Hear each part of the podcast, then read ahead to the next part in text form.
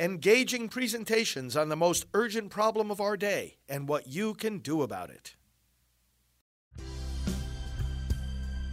Now, the End Abortion Podcast by Priests for Life.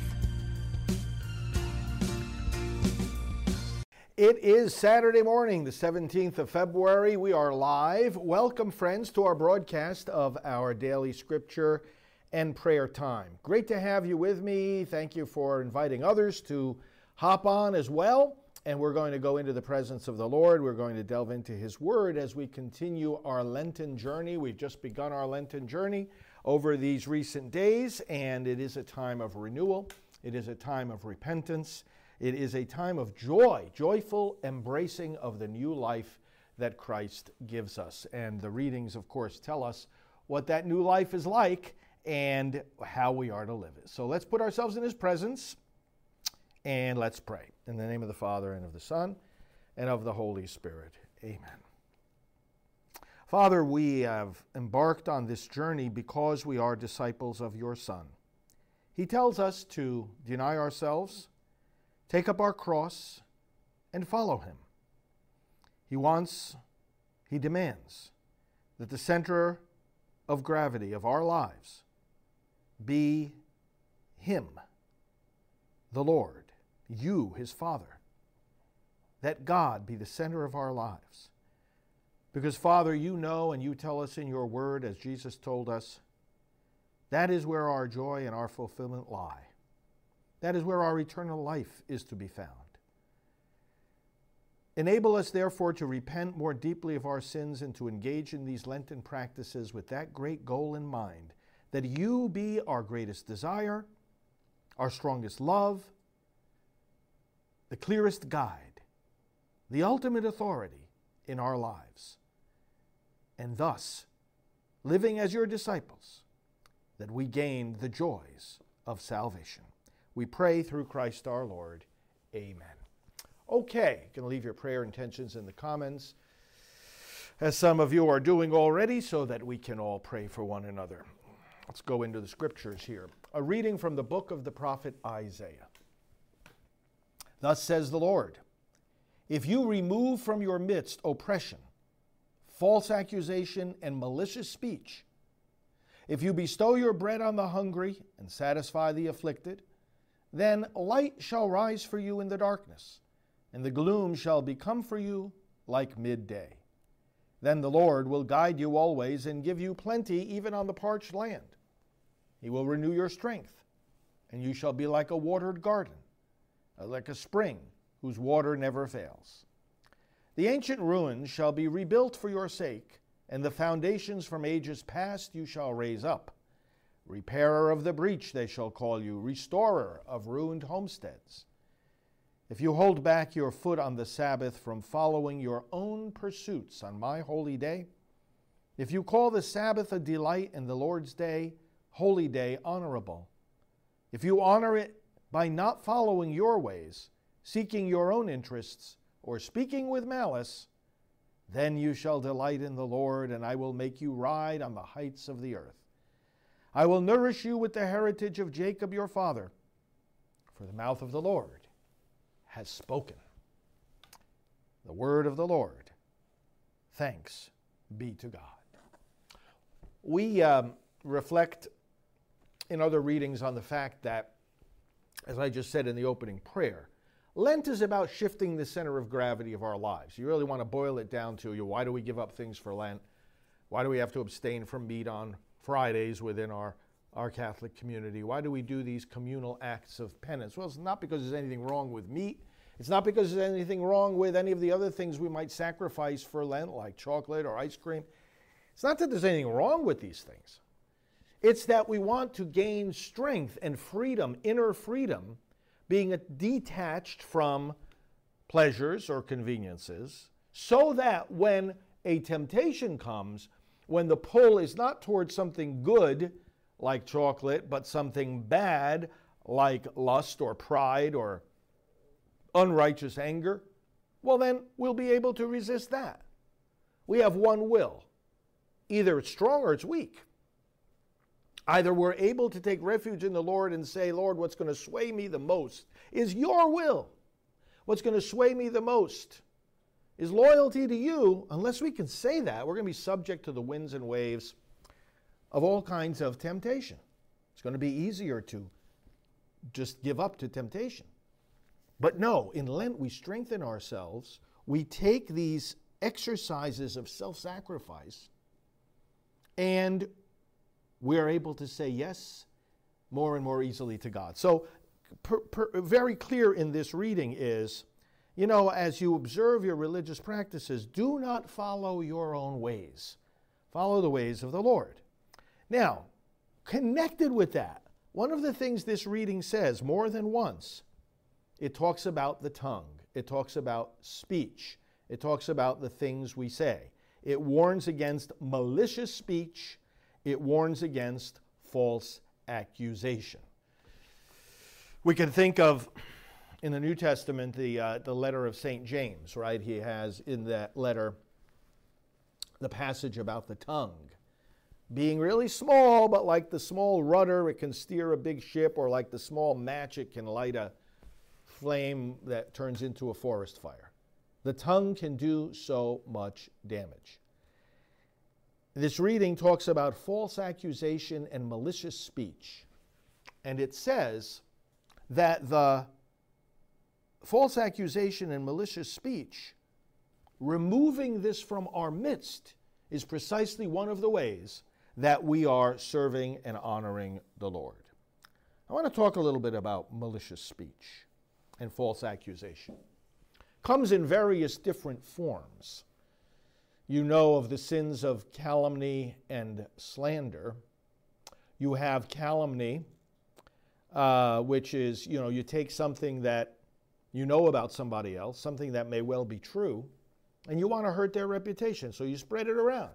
You have no business spreading it around, you have no responsibility towards that person or opportunity to make things better. You just spread spread false not not that it's false necessarily, but that there's no reason to be saying it. You have a malicious intent in saying it. It's not just enough that something that you say is true. And then, of course, there's slander, which is your, it's false. You're making up things. False accusation, slander. You make up things about other people. There's a, another category of malicious speech, and, and those of us who are involved in the defense of babies from the violence of, uh, of abortion. And that's how we talk about these children. Of course, one of the key aspects of malicious speech when it comes to groups of victims like the unborn is precisely not mentioning them. This is where malicious speech takes on uh, uh, the opposite appearance. It's, it's malicious silence. I'm going to speak about the evils in the world, and I'm going to leave out abortion. Well, that's a form of malicious speech because you're, you're speaking, and then you're omitting the most obvious form of violence, the most widespread and destructive form of violence. When somebody says something positive about legal abortion. That's actually malicious speech. Malicious to those children who are being killed, and it's like, that person didn't even mention the children. Uh, oh, well, abortion's a great thing, some people say. Why? Well, because women's reproductive rights are being upheld, and bodily autonomy, and freedom, and health care. Yeah, those are all good things. You're missing one essential point the children. The blind spot is unbelievable. It really is. So, malicious speech ends up being how we talk about certain groups of people whom we dehumanize. Potential life, parasites, tissue, I've spoken in previous broadcasts about the book Dehumanizing the Vulnerable by Professor William Brennan, subtitle When Word Games Take Lives.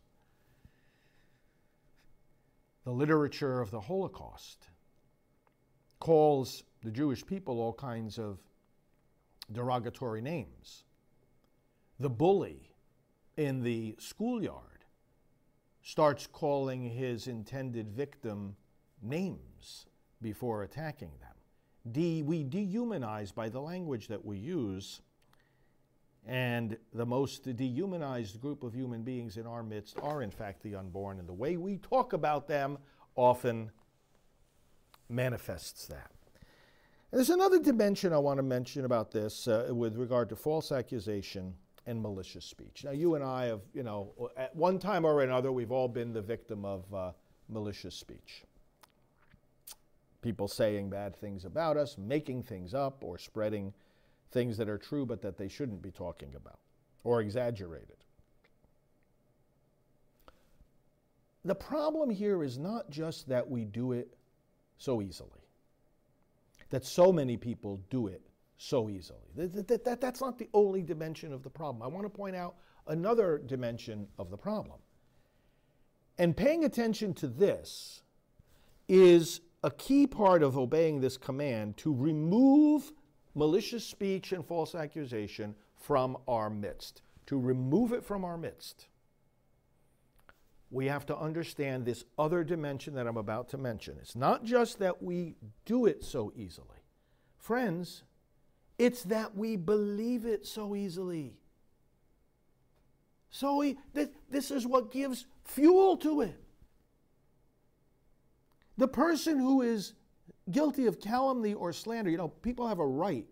It's not a favor that we have give them a good reputation. They have a right to their reputation.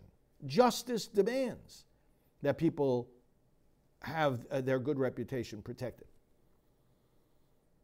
And if the person who's guilty of making something up about somebody or spreading around some negative fact about somebody is, if that person is doing that and nobody's believing them and nobody's listening to them and nobody's repeating it and nobody's acting differently because of it, you end up isolating them and isolating the harm and the evil that they're doing. But the problem is that so many people just take hook, line, and sinker without any critical thinking whatsoever. They believe a report about somebody and even sp- uh, spread it to others. Or, and then hence, what are they doing? They're encouraging and multiplying the evil. They're encouraging and multiplying the evil, or they're, they're, you know, they're giving it, they're giving it oxygen. Brothers and sisters, they, it, we have to think critically. Whenever we hear something negative about someone, we need to check our, uh, ourselves at that moment and be careful about where our mind goes. Are we just going to believe it just because somebody said it? Or are we going to challenge them? Are we going to warn them? Listen, you better not speak that way about, about this person unless you have unless you have proof. And if you have proof, then you know you better think twice about where you go with that proof instead of just spouting your mouth off. We need to put people in their place when they talk negatively about, about others.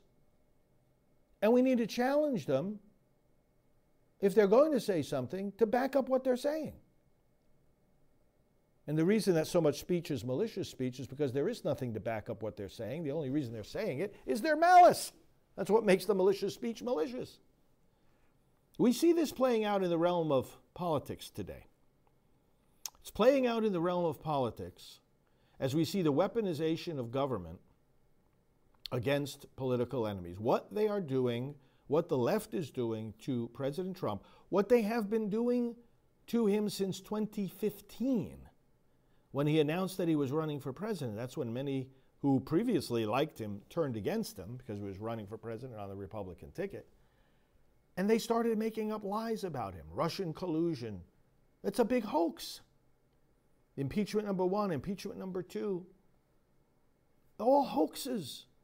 And these indictments that he's facing now, in four different places, four different trials set to happen, brothers and sisters, you study it, delve into it, Don't take my word for it. Read uh, Alan Dershowitz's book, Get Trump. Alan Dershowitz isn't even a Trump supporter, but he's a constitutional expert. And he says he's never seen anything like this in all his life, in all his experience with the law and with the Constitution. People making things up and turning them into federal cases, literally. What President Trump is facing is false accusation and malicious speech. It is based on nonsense, lies, and garbage. The problem, the harm that it does, brothers and sisters, is not just when somebody says it. The harm that it does is in when somebody believes it. Push back against that. Let's say that if in one of these various charges that, that have been um, filed against President Trump, that there's a conviction that, that comes down sometime in, in the coming months. There could be, I don't know. You know, there's a lot of uh, very legitimate uh, tools that President Trump's lawyers can use to delay these trials well beyond the election. And, and but, but I want to put out a scenario for you here because, again, it comes to my point here about believing false accusation. Not believing it is one of the ways, what like Jesus is saying, or like Isaiah is saying here, that we remove it from our midst. You remove it from your midst by not letting it get any oxygen, not believing it, and pushing back against those who do believe it. Let's say he was a conviction handed down against President Trump. So what?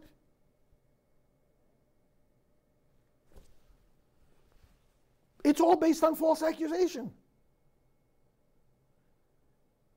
A conviction deriving from the charges and indictments that are based on false accusation has no more validity than the original false accusation. It's all garbage.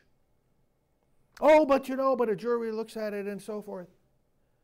Yeah, but these are, this is garbage being fed to them. Garbage in, garbage out. You have people arguing something based on something that didn't even happen, you can come to a judgment about it that has it's disconnected from reality from square one. And this is just one example, this is a glaring example in our current political life of something that we're facing every single day. Let's be careful here. I'm not just saying be careful about what we say. Obviously, the scripture commands that we, we say the right thing about people.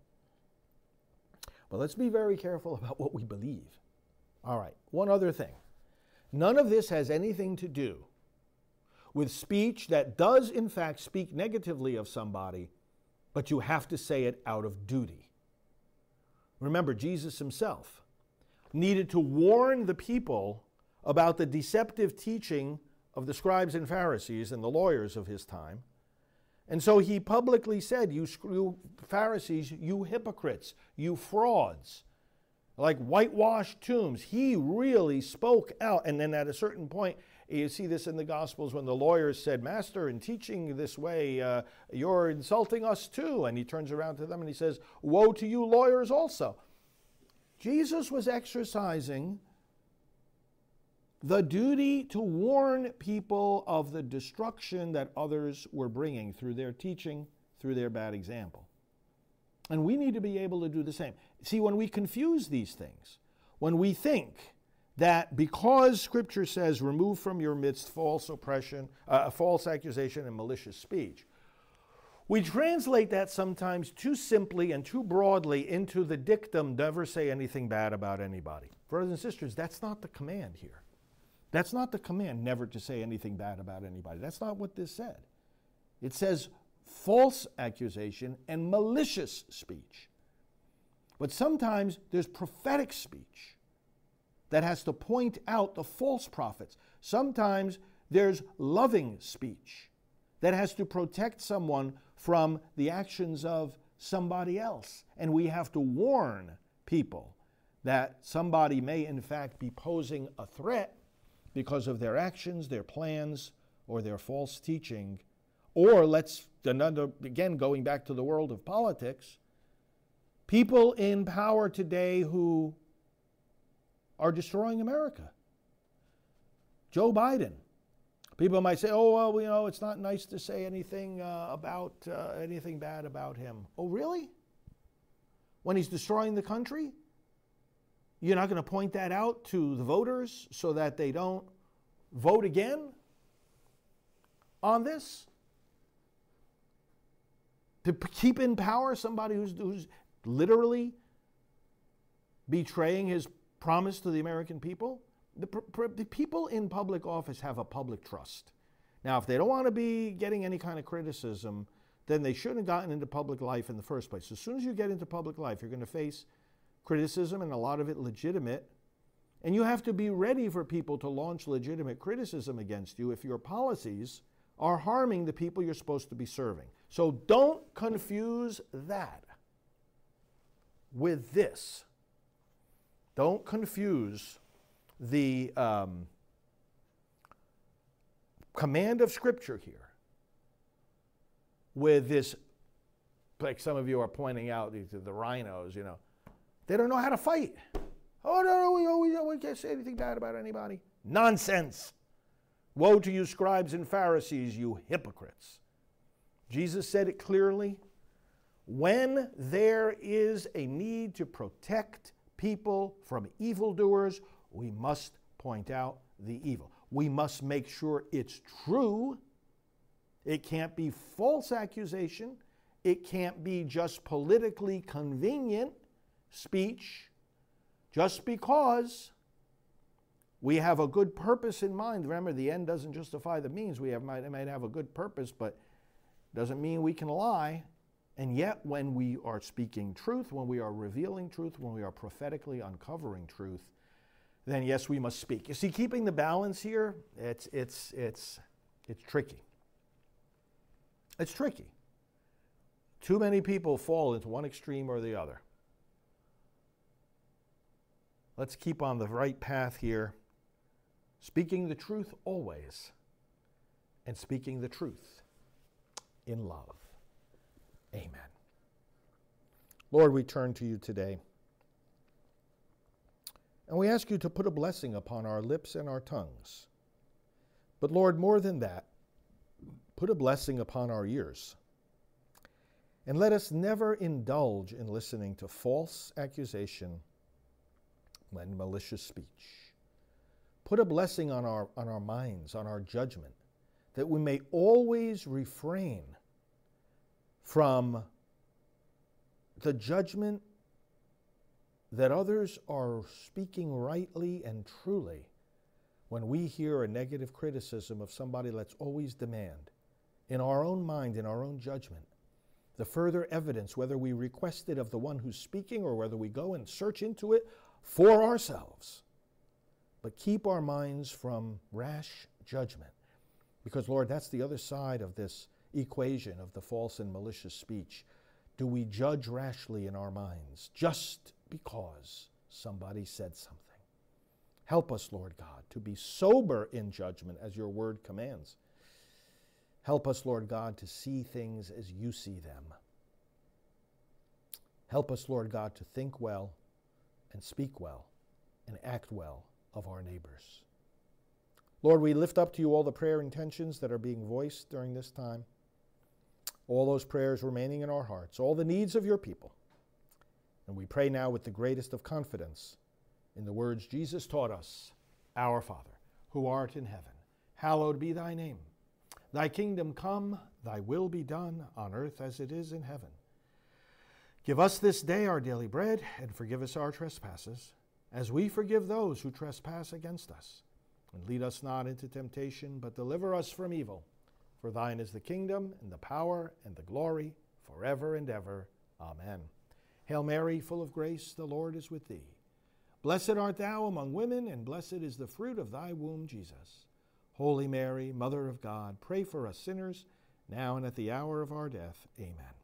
Glory be to the Father, and to the Son, and to the Holy Spirit, as it was in the beginning, is now, and will be forever. Amen. Okay, friends, have a great Saturday. Have a great weekend. We will talk to you soon. God bless.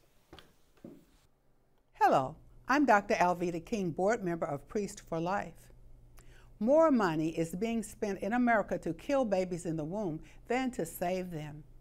Together, we need to change that, and today I want to invite you to support our work at Priests for Life.